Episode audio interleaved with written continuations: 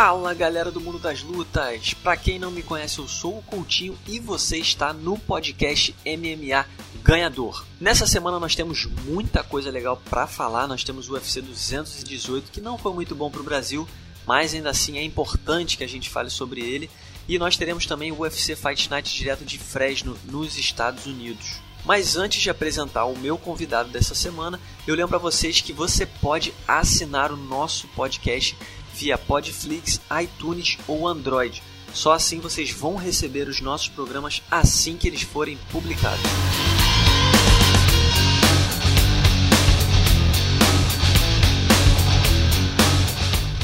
Galera do Mundo das Lutas, nessa semana a gente recebe mais uma vez o Guilherme Cruz, correspondente do site MMA Fighting no Brasil, que vai nos ajudar a falar aí sobre o que aconteceu nesse UFC 218 e sobre, um pouquinho sobre o UFC Fresno que acontece no próximo sábado. Tudo bem, Gui? Tudo bem, meu Coutinho. Sempre um prazer participar do programa, uma honra debater tudo do mundo da luta com você. Meu.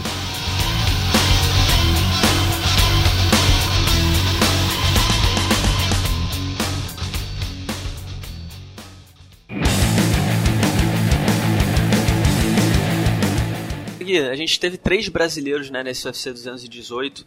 A gente teve o Charles do Bronx, a gente teve o José Aldo e a gente teve também o Alex Cowboy Oliveira.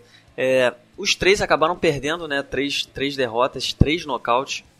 Antes de falar do Aldo, que vai tomar um pouco mais de tempo da gente, queria saber, em relação ao Charles e ao, e ao Alex, você te surpreendeu alguma coisa na luta deles? O, o, Alex Cowboy teve a luta da noite, né, contra o Jens Medeiros, uma batalha espetacular. E o Charles acabou nocauteado ali pelo Paul Felder. Eu, antes do evento, até tinha apostado na vitória do Felder, mas em compensação eu achei que o Alex ia vencer o Jens Medeiros, o que não aconteceu. Eu queria saber de você, esses resultados de alguma forma te surpreenderam? Me surpreenderam um pouco. Eu, eu tinha apostado no, no Alex Cowboy também e tinha apostado no, no Charles do Bronx, apesar de achar que a luta do Charles do Bronx era a luta mais difícil ali para ser vencida, mas eu acreditava que o jiu-jitsu dele poderia ser suficiente para ele vencer. Eu, eu, imaginava que o Alex Cowboy, Cowboy fosse vencer também. É, e o Charles Brown chegou perto de vencer, né? Ele criou encaixar a finalização, mas não, não, não conseguiu vencer e depois tomou a virada. O Alex Cowboy foi aquela guerra, né? Poderia ter ido para qualquer do lado, os dois caíram, levantaram. No final, e esse Medeiros acabou levando a melhor, conseguindo um feito que ninguém tinha conseguido ainda, que era nocautear o Alex Cowboy, né? Mas foi uma excelente luta. Eu acho que apesar da derrota, o Alex Cowboy ganha ainda mais com o nome dele, né? Porque o pessoal viu que o cara é guerreiro mesmo e tudo mais. Então, de certa forma, surpreendeu, porque eu apostava que os dois fossem vencer, apesar de saber que não seria uma, uma noite fácil. Essa foi a segunda vitória consecutiva do Jens Medeiros, Medeiros por nocaute. Você acha que ele tem é, nível para brigar ali no topo da categoria ou você acha que ele só tá numa sequência boa? Olha, é, foram, foram duas boas vitórias, a outra foi em cima do Eric Silva, né?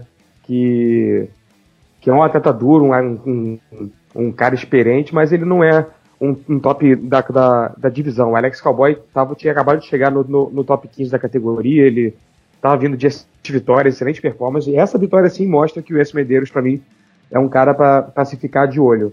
Agora contra outro cara do top 15, ver se ele consegue manter é, esse nível de atuação contra caras ranqueados ainda melhor na, na, na divisão, né? porque ele chegou a passar sufoco contra o Alex Cowboy, né? Então, não passar um sufoco ou não e conseguir seguir o número de vitórias impressionante sobre caras ainda melhores, aí sim é um cara para ficar de olho nessa divisão dos meio médios, que é uma divisão que tá cheia de gente é, surgindo agora, né? Exatamente, que agora a gente teve também no card principal duas lutas muito com resultados muito expressivos, né? A primeira delas foi a outra luta da noite entre o Ed Álvares e o Justin Gage.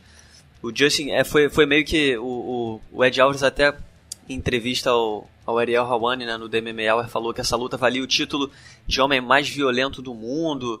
É, o que se comprovou, né? São dois caras muito agressivos. Eu acho que o legal é isso. Muitas vezes a gente acaba se decepcionando, né? A gente acha que um casamento vai dar certo, mas a luta acaba sendo furada. Mas essa luta acho que atendeu muito mais do que a gente esperava de expectativa. Foi um lutaço. Vitória por nocaute do, do Ed Álvares. E o que que, que, que, de forma você reage a esse resultado? Você acha que o Ed Álvares está de volta É, o Justin Gage, ele é um cara que, que realmente vai, vai brigar ali no topo da, da divisão. Que tipo de respostas o resultado dessa luta dá para você em relação à categoria? Então, começando pelo Justin Gate, eu acho que acabou sendo um salto muito grande em termos de adversário para ele. Ele chegou no UFC com muito nome, mas ele não tinha enfrentado atletas de nível do UFC antes de entrar no evento, né? Então, pegou o Michael Johnson, venceu bem aquela guerra emocionante que foi uma das melhores lutas do ano. E agora pegou logo o Ed Alvarez, que é um cara ex-campeão da categoria. O UFC paga muito bem pro Justin Gage, então eles queriam colocar ele, obviamente, em lutas que vão vender, que é pra ter esse retorno, né? Mas acabou que o Ed Alvarez acabou sendo um peixe grande demais para ele tentar se alimentar, né? E o Ed Alvarez usou experiência, apesar de, de ter ido pro jogo que o, que, que o Gage gosta, né? Que é trocar porrada o tempo inteiro evitar que aqueles chutes na perna é, atrapalhassem demais ele e conseguiu o nocaute. Eu acreditava que o Ed Alves ia ganhar mesmo, apostei nele, mas eu achei que ele não fosse para trocação insana contra o Justin Gate. Eu achei que ele fosse fazer exatamente um jogo mais é, comedido, um jogo de busca-queda, um jogo que ele fez mais com o Anthony Pettis, um cara que ia evitar trocar é, porrada com ele igual um maluco, porque isso você está dando chance do cara fazer o que ele faz melhor, né? Que é ser um cara insano trocando porrada. Mas ele foi para esse jogo e mostrou que as pessoas que duvidavam dele. É, é, é bom lembrar que o Ed Alvarez ainda é um dos melhores pesos leves do mundo, um dos melhores pesos leves de todos os tempos, ele é um excelente lutador. É, então se colocou muito bem de novo na, na, na divisão dos leves. É, eu, eu tô achando que talvez o UFC acabe fazendo, até pela situação na categoria, né, que a gente vai ter aí o Habib contra o Edson para talvez definir o próximo rival ou do Ferguson ou do McGregor. O McGregor também é uma incógnita. Mas eu não sei, eu tenho a impressão que, que talvez o UFC faça revanche com o Poirier. Ou você acha que o Poirier ficou para trás? Não, não, tem, não faz muito mais sentido. Não, eu acho que faz total sentido fazer essa, essa revanche. É, é, eles já até cogitaram fazer a revanche imediata, mas o disse-me disse não rolou. O Ed Alves pegou o Justin Gate agora, nocauteou. O Dustin Poirier fez uma luta principal da noite contra o Anthony Pettis, venceu também, venceu bem. Então faz sentido, não, não há muita opção ali no momento. Nenhum deles vai disputar o cinturão agora. Tá uma confusão, o McGregor volta não volta, o Tony Ferguson aí sentado esperando para ver o que acontece no futuro dele. Então, remarca essa luta, realmente ficou aquela dúvida, foi uma confusão, aquela Juliana legal que interrompeu a luta. Então, Faz uma revanche, foi uma excelente luta a primeira luta entre eles, estava muito boa até o momento da, do, do, do, golpe legal e o no contest, então né, acredito que ninguém vai, vai ficar infeliz de ter que ver os dois de novo, né? Que são excelentes lutadores e faz sentido uma, uma revanche entre eles.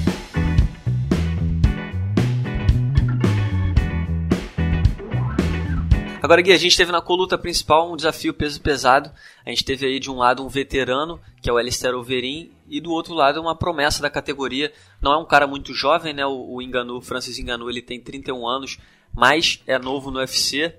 É, se eu não me engano, ele tem 5 lutas e 5 vitórias por nocaute. Mas o Enganu simplesmente atropelou o Overeem. O Overeem começou a luta ali meio que com mais esquivas estranhas. Parecia até é, é medo mesmo de ser atingido pelo Enganu, que tem uma bomba na, nas mãos, nos punhos. E isso se confirmou. O Enganu cercou, cercou e com, acho que foi com menos de dois minutos, se eu não me engano, ele nocauteou, nocauteou o Overeem com talvez o nocaute mais assustador do ano, né? Queria saber de, de você. Primeiro, se você previu isso, você realmente achou que muita gente tinha como, como é, parâmetro que essa luta seria o, o, teste de verdade, né, pro Enganu, que o Enganu até então não tinha encarado nenhum é, nome muito grande. Encarou o Arlovski, mas o Arlovski tá numa fase assim... Não, ele encarou o Arlovski, não sei se estou falando besteira. Mas enfim... Sim, sim. É. O jogo dele foi, foi contra o Arlovski, cara. É, e o Arlovski já tá meio que em fim de carreira, né? Enfim, muita gente tinha que essa luta seria meio que um divisor de águas. Se ele passar, ele realmente está pronto para uma possível disputa de cinturão e se confirma como futuro astro do UFC. Qual que é a sua opinião depois dessa luta? A opinião é o consenso geral, né? O Fred Engano é um cavalo, cara. A porrada que ele deu no Overeem quase decapitou o Overeem. Foi uma cena realmente assustadora. É, a cabeça dele indo para trás, ele já caindo apagado, depois tomando mais aquela marretada no chão. Ele comprovou mais uma vez que ele é um fortíssimo candidato a ser campeão da categoria. Sem dúvida alguma, ele é merecedor de disputar o cinturão. O Verdun estava tentando pleitear uma chance ao cinturão, uma revanche contra o meu Tite, mas não há nenhuma chance de, de concorrer nesse momento contra o, o, o Franz Ngannou. O Franz Ngannou está tá numa excelente sequência de vitórias sobre caras com nomes muito maiores do que os adversários que o Verdun enfrentou. Né? O Verdun enfrenta atletas melhores, mas luta cai em cima da hora, ele pega outra luta. Então o Franz Ngannou está é, é, ele é o cara a disputar o cinturão agora e mostrou que ele é assim um risco muito grande um, contra o Miotite. É, é difícil cravar quem vai ganhar, quem ganharia, não sei se essa luta realmente for acontecer, mas olha, já fico em dúvida só de pensar em quem que eu vou ter que apostar, porque o cara ele bate pesado, ele e, e, e você falou né, que ele é muito novo, ele tem 31 anos, mas ele é muito novo no esporte, né? Se você parar pra pensar que ele tem a mesma idade do Zé Aldo, né? É uma parada que é. Não, a carreira é dele começou em 2013, novembro de 2013, ou seja, são quatro anos só de carreira e o cara já vai disputar aí um, um título mundial. Já tá no UFC, Verdade, já é, tá é grande, uma, né? É, exatamente, uma grande vantagem para ele, porque é um cara que, que evoluiu muito rápido. A gente nunca viu, a gente tem que ver como vai ser se algum peso pesado conseguir botar ele para baixo e, e forçar ele a fazer uma luta que não seja uma luta em pé, né? Mas é difícil se aproximar perto dele e não tomar um soco na cara, né? Ter, colocar esse gigante para baixo, né? O cara é muito grande, ele é muito forte. O Overin, que já é um cara grande, parecia um meio pesado do lado dele. Naquele momento que o Overin claramente tentou evitar que a, a, a, trocação a qualquer custo. Quando você vê um cara como o Overin evitar a trocação é porque o cara realmente é perigoso, né? E indo pra grade o tempo todo, amassando ali em pé na grade, você viu que o Franzingano dava quase dois dele. O cara é muito grande. Assustador mesmo. É verdade. E, e, queria falar mais duas coisas sobre o Enganug. A primeira delas é que eu tenho, eu tenho notado na internet, nas redes sociais, um hype, né? O que a gente chama, um, um sentimento mútuo assim da galera de que depois de muito tempo a gente vai ter uma disputa de cinturão dos pesados que é uma disputa de cinturão dos pesados assim expressiva, grande, que chama, chama a atenção. Você acha que é um pouco do, do. Tá todo mundo indo um pouco na onda, um pouco ainda extasiado, anestesiado com o resultado dessa luta? Ou você acha que realmente a gente tem no Francis Ngannou um cara que, junto do Miotich, né, que também vive grande fase, está nocauteando todo mundo, você acha que os dois juntos vão realmente promover essa disputa de cinturão dos pesados que há muito tempo a gente não tem? Não, acho que é realmente é a maior disputa de cinturão dos últimos tempos, assim, porque é, a, a, mais recente foi o Miotite contra o Cigano. O Cigano vinha de vitória, mas não era um, aquela unanimidade que ele merecia realmente disputar o cinturão, porque era uma vitória só e tudo mais. Aí antes era o Miotite contra o Overin. O Overin também não tinha muita. É, apesar de vir de vitórias, mas não era aquela coisa. E a, e a última luta tinha sido o Verdun contra o Miotite, estádio de futebol no Brasil. Essa sim tinha sido uma grande luta. Mas antes disso, tinha cinturão interino, Caio Velasquez afastado há muito tempo. É, Velasco fazendo três lutas com o Cigano, duas lutas com, é, com, com o Antônio Pezão, né? Só que sendo uma só como campeão, obviamente. Então, falta, falta, falta essa, essa grande luta, né? As pessoas, ainda mais o público americano, é, tem muita expectativa para o retorno do Caim Velasquez, né? Sempre citam o nome dele, apesar dele estar tá parado há bastante tempo, desde a luta contra o Travis Brown. Então, ele é sempre lembrado como um cara de cinturão. Acho que quando ele voltar vai, vai ter realmente esse sentimento também de uma grande luta, mas você ter um, um, um americano, um cara, gente boa como o Miotite, vindo de grandes vitórias e tudo mais, podendo quebrar recorde de defesa de cinturão, né? É, terceira defesa de cinturão, uma coisa que nunca foi feita na categoria, contra um contra um, um cavalo contra o Francis Gano, é um cara que assusta, já está sendo comparado com o Mike Tyson, porque o físico dele, o poder de, de soco dele. É, é, então é uma luta que e peso pesado, né, cara? As pessoas gostam de disputa de peso pesado. Quando você junta esses dois personagens, são intrigantes, a possibilidade de quebra de recorde de defesa de título. É... então tem tudo para ser uma excelente disputa de cinturão. E é um cara que, o, o, o Francis pode ser um cara que vai abrir mercados para UFC, né? Tanto na Europa quanto na própria África, né? Porque ele foi vestido com roupas da, é, é africanas na coletiva de imprensa. Então, o mercado sempre, o UFC ainda não foi para a África, né? Então eles podem tentar explorar através dele uma luta, quem sabe, no, no, no, continente africano no futuro, se ele ganhar o cinturão, né? Era isso, essa era a minha próxima pergunta, que a gente já pode notar um trabalho muito forte do UFC com o Francis Ngannou. Ele tem feito um, um, um tour de mídia, tem sido é, explorado bastante pela organização em eventos promocionais, fazendo bastante entrevista. Ele, ele é camaronês, pra galera que tá ouvindo a gente não sabe, não engano, ele é camaronês radicado na França. Então ele foi morar em Las Vegas para ficar mais próximo do UFC. O, o, Dana White, presidente do UFC, até brinca dizendo que eles são companheiros de, de quarto, porque o Francis Ngannou tá sempre lá no é, Performance Institute, que é o centro de treinamento que o UFC inaugurou nos últimos meses em Las Vegas.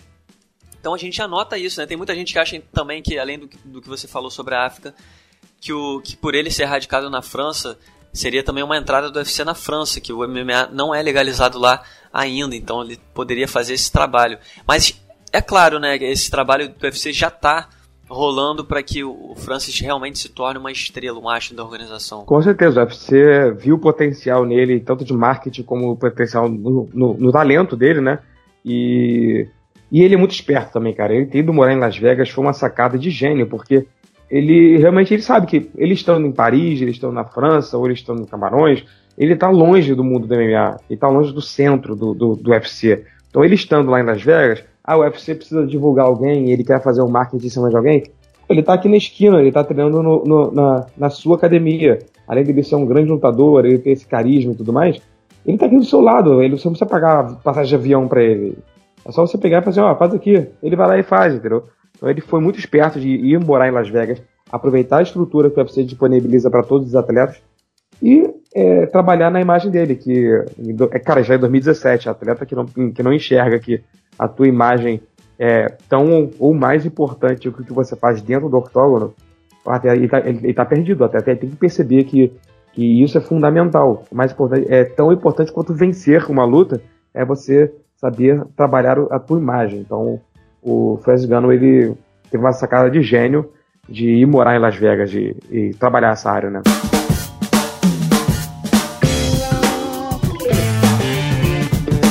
Agora, seguindo em frente, para finalizar o assunto UFC 218, a gente teve aí na luta principal a revanche entre o José Aldo e o Max Holloway. Infelizmente, o José Aldo né, não venceu mais uma vez, acabou Acabou sendo uma luta muito parecida com a primeira, né? O Zelda até começou é, um pouco melhor no primeiro round, mas é, nitidamente cai de produção no segundo round e a partir daí o Max Holloway toma conta da luta. Dessa luta o Aldo acho que até foi mais guerreiro, aguentou mais tempo, mostrou o campeão que é, mas infelizmente é mais uma derrota para o cartel dele. Agora são três derrotas nas últimas quatro lutas.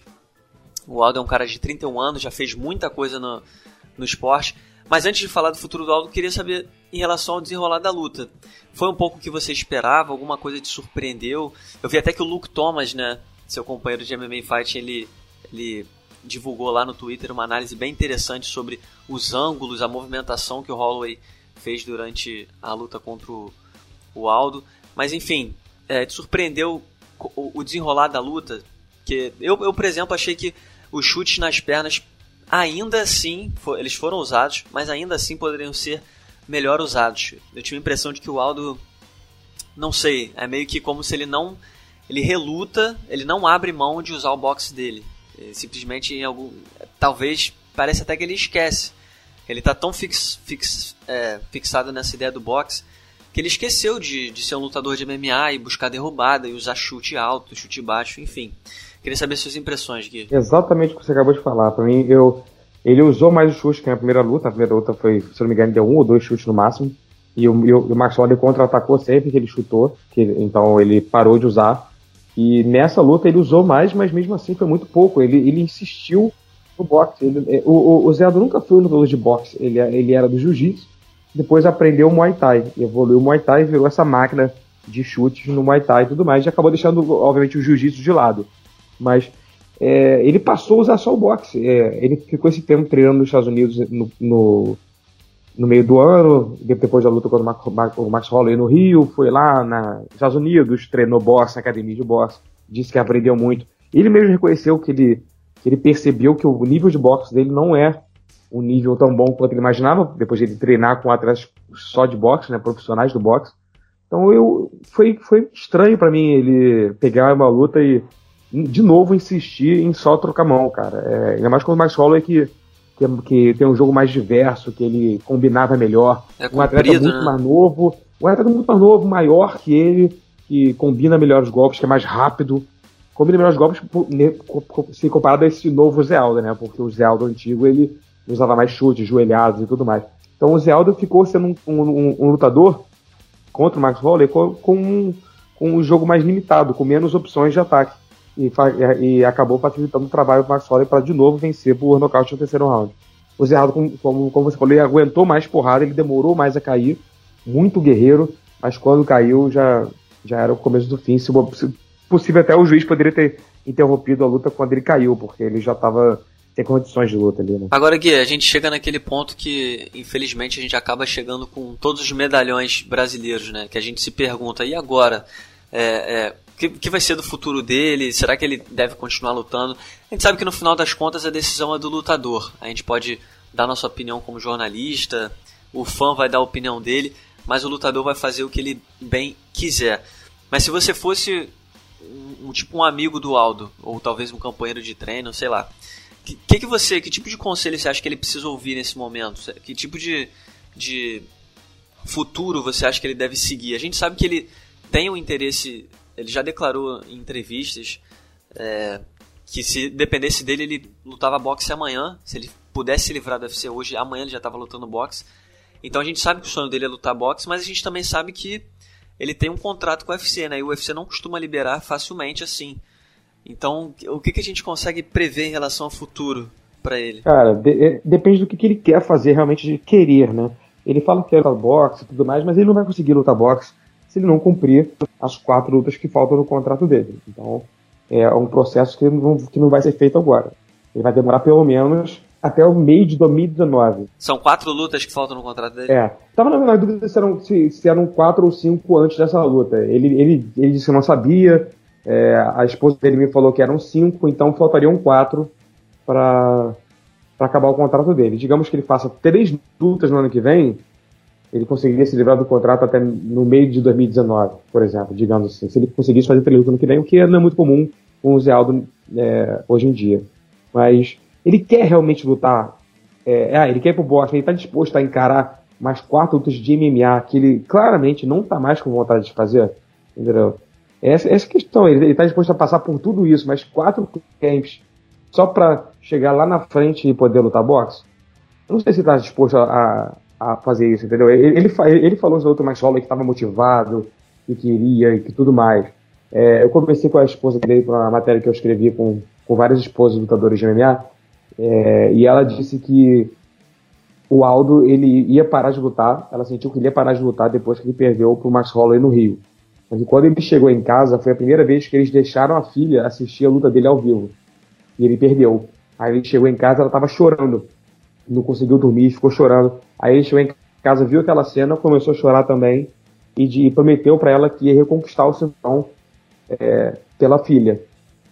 Quando na verdade ela, ela a Vivi, né, a esposa dele, imaginava que ele ia parar de lutar mesmo.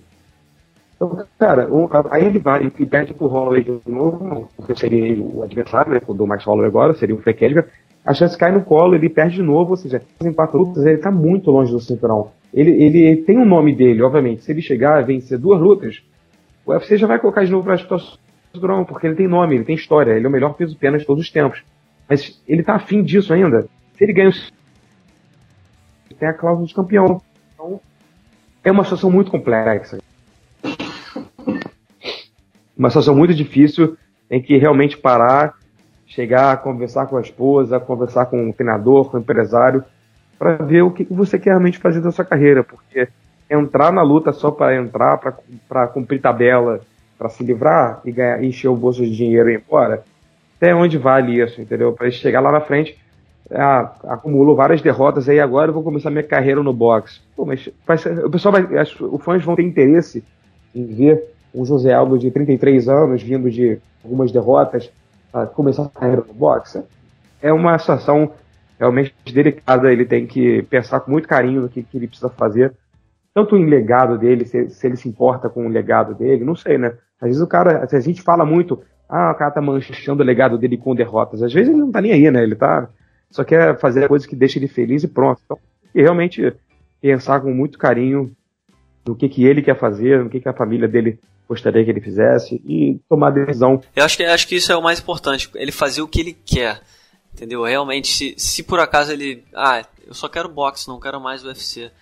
Aí, eu, por mais que seja difícil, tem que haver uma forma sentar com o UFC e. Enfim.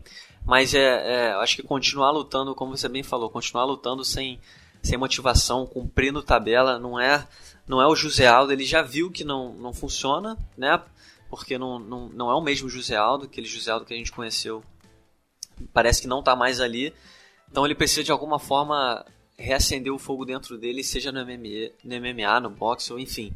Mas que ele possa fazer o que ele tem direito, que ele tem vontade. Agora, do outro lado, a gente teve o Max Holloway, né? O Max Holloway, inclusive, é, me surpreendeu. Acho que ele, não, ele nunca foi um cara assim muito provocador, de trash talk. Fez algumas provocações antes da luta e tal, mas sempre dentro do limite né, promocional.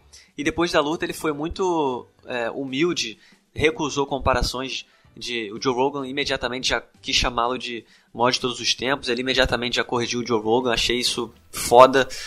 Mas enfim, que, que a gente consegue prever em relação ao futuro do Max Holloway? Porque o Conor McGregor ele não, não tem, é, a gente não sabe o que esperar do futuro dele do Conor McGregor. A gente não sabe quando que ele vai voltar e se ele vai voltar. E a gente tem o Frank Edgar, né, que era estava é, no lugar do estava escalado para esse UFC 218, mas acabou se lesionando saindo fora. Futuro do, o futuro do Holloway, já emendando, você acha que é mesmo essa luta contra o Frank Edgar e você acha que ele vai ser um tipo de campeão que vai reinar por bastante tempo? É, eu acho que é, não faz sentido que não seja outro adversário, a não ser que o Frank Edgar fique muito tempo parado com essa lesão que ele teve, né, a fratura no rosto. É o cara a, a, a enfrentar o, o Max Holloway na próxima luta pela disputa de cinturão. Depois é o vencedor, provavelmente, do Cub Swanson e Brian Ortega, né? Então, o, o, o Max Holloway passando por esses dois o vencedor do Holloway, do, eita, do Swanson contra o Ortega e do Frank Edgar, e já, já começa a, a, a ver um cara limpando a categoria, porque ele tá vindo numa sequência é, monstruosa de 12 vitórias, já venceu inclusive o Cub Swanson, foi em abril de 2015, mas já tem bastante tempo, mas já venceu ele, já venceu o Ricardo Lama, já venceu o Anthony Pettis, já venceu o André Fili, já venceu uma galera de nome, o Jeremy Stephens, José Aldo duas vezes. O cara já passou. Se, você, se ele venceu o Frank Edgar e o Brian Ortega ou o Cub Swanson de novo, o cara tem pouca categoria, meu. O cara não tem mais ninguém.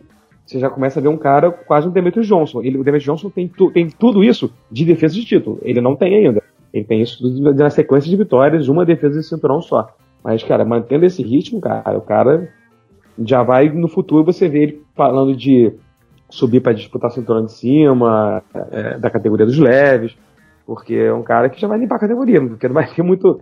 Vai, vai, vai ser uma sequência de revanches para o futuro, né? Porque ele, a não ser que surjam pessoas novas. É, senão vai ser uma, um, um futuro de revanches ou contra novos talentos. O Gui, pra gente finalizar, logo depois da luta, o Conor McGregor, né, ele fez uma postagem provocando o Max Holloway ele publicou uma foto antiga de quando eles lutaram, que o Max Holloway estava de cadeira de rodas. A última derrota, inclusive, do Max Holloway foi contra o Conor McGregor, 11 lutas atrás, né? Mas você acha que de alguma forma a provocação do McGregor, a resposta do Max Holloway, você acha que há alguma chance de um dia essa revanche acontecer? Ou você acha que foi mais uma coisa do, do Conor para causar, para voltar ali a, a ser manchete e, e, e para lembrar, né, quem é o rei, vamos dizer assim, coisa que ele gosta de fazer. Acho que foi uma cutucadinha de leve do Conor para se manter na mídia, né, para para surgir uma coisa positiva no nome dele, né, que ultimamente só tem é, quando o nome dele aparece na mídia é com desgraça. E eu achei que foi ótimo pro Max Holloway também, porque ele perdeu a luta pro Conor, foi uma luta por pontos e tudo mais, mas foi há muito tempo atrás, mais de quatro anos. Então, acabou sendo bom pro Holloway porque o, o, o Conor, que é o cara mais famoso, o maior nome do MMA hoje no mundo, é, se importa em twittar, em postar uma foto sacaneando você, é porque isso, de certa forma, mexe com ele, entendeu? Ele, ele não precisava fazer isso, ele não precisava fazer isso. Ele, cara, eu ganhei de você há quatro anos, sou o pica aqui, eu sou bom pra cacete, ganho muito dinheiro, tô milionário. Ele não precisava sair da zona de conforto, digamos assim, né, pra, pra dar uma cutucada num cara que ele já venceu. Então, Pro Max foi muito bom também, colocou o nome dele em evidência e, e tudo mais, por mais que os seguidores do Magrel fiquem tweetando, sacaneando, postando GIFs e tudo mais, é, foi bom para ele. Mas eu acho que essa luta ela não acontece. É, Eu acredito até que o Conor volte a lutar um dia, mas é, para ele enfrentar o Holloway de novo, o Holloway teria que subir, porque o Conor não vai pro 66 de novo. E, e tem tanta luta que faz sentido pro Conor fazer antes de uma revanche com o Holloway, entendeu? Então, tem Nate Dias, tem o Tony Ferguson, tem uma galera, tem Khabib, tem muita gente para ele enfrentar antes dele pensar em enfrentar o Holloway de novo. O Holloway não é esse nome todo é, para valer a pena uma super luta com, com o Conor, na minha opinião, né? Então, acho que essa luta é, tem, tem poucas chances de acontecer, né? Tudo pode mudar, o Conor é doido, ele tem vontades. Ele pode ter a vontade de enfrentar o Holloway, então, meu, se ele quiser, vai, ela vai acontecer. Então, ah, eu quero voltar pro 66 para reconquistar o meu cinturão, vou ganhar desse cara de novo. O UFC marca na hora. Mas será que ele vai querer isso mesmo ou vai querer bater 70 quilos, enfrentar o Nate Diaz pela terceira vez e ganhar muito dinheiro? Então, realmente, é, o futuro do Conor é, muito, é mais difícil acertar do que o número da Mega Sena da virada. é verdade. Agora, Gui, para finalizar rapidinho, a gente tem nesse sábado UFC Fight Night direto de Fresno, nos Estados Unidos. A gente tem alguns brasileiros aí, né? A gente tem o Antônio Braga Neto, tem o Yuri Marajó, Davi Ramos e o Marlon Moraes. Mas eu queria, na verdade, seu palpite rápido para a luta principal. A gente tem aí, de um lado, o Cub Swanson, né? Que vem de quatro vitórias consecutivas, tá bem ranqueado na categoria. E do outro, o Brian Ortega, que é um cara invicto de 12 lutas e 12 vitórias. A minha aposta tá no Cub Swanson. Eu acho que ele é mais experiente, está mais preparado para se solidificar ali no topo. Eu queria saber de você. Você tá mais confiante na vitória do Swanson ou do Brian Ortega? Cara, essa é uma luta realmente me intriga, cara, porque o Brian Ortega é um lutador fantástico, cara. Eu acho ele muito bom, sou fã dele, é, o estilo de luta dele, o cara. As lutas dele são sempre empolgantes, ele tem um estilo diferente, a guarda dele é muito boa. É, e os Cabeções, como você falou, é experiência, né, cara? Ele tá vindo de uma boa sequência de, de, de vitórias também, fazendo lutas de cinco rounds, mas eu acho que eu acho que o, o jogo do Ortega a, é, vai, vai, vai fazer diferença. Eu tô, eu, tô, eu tô acreditando que o, que o Brian Ortega vai acabar vencendo essa luta aí e surgir uma nova, um novo nome para quem sabe desafiar o Max Holloway no futuro. Eu acho que, que, que ele vai vencer o Cub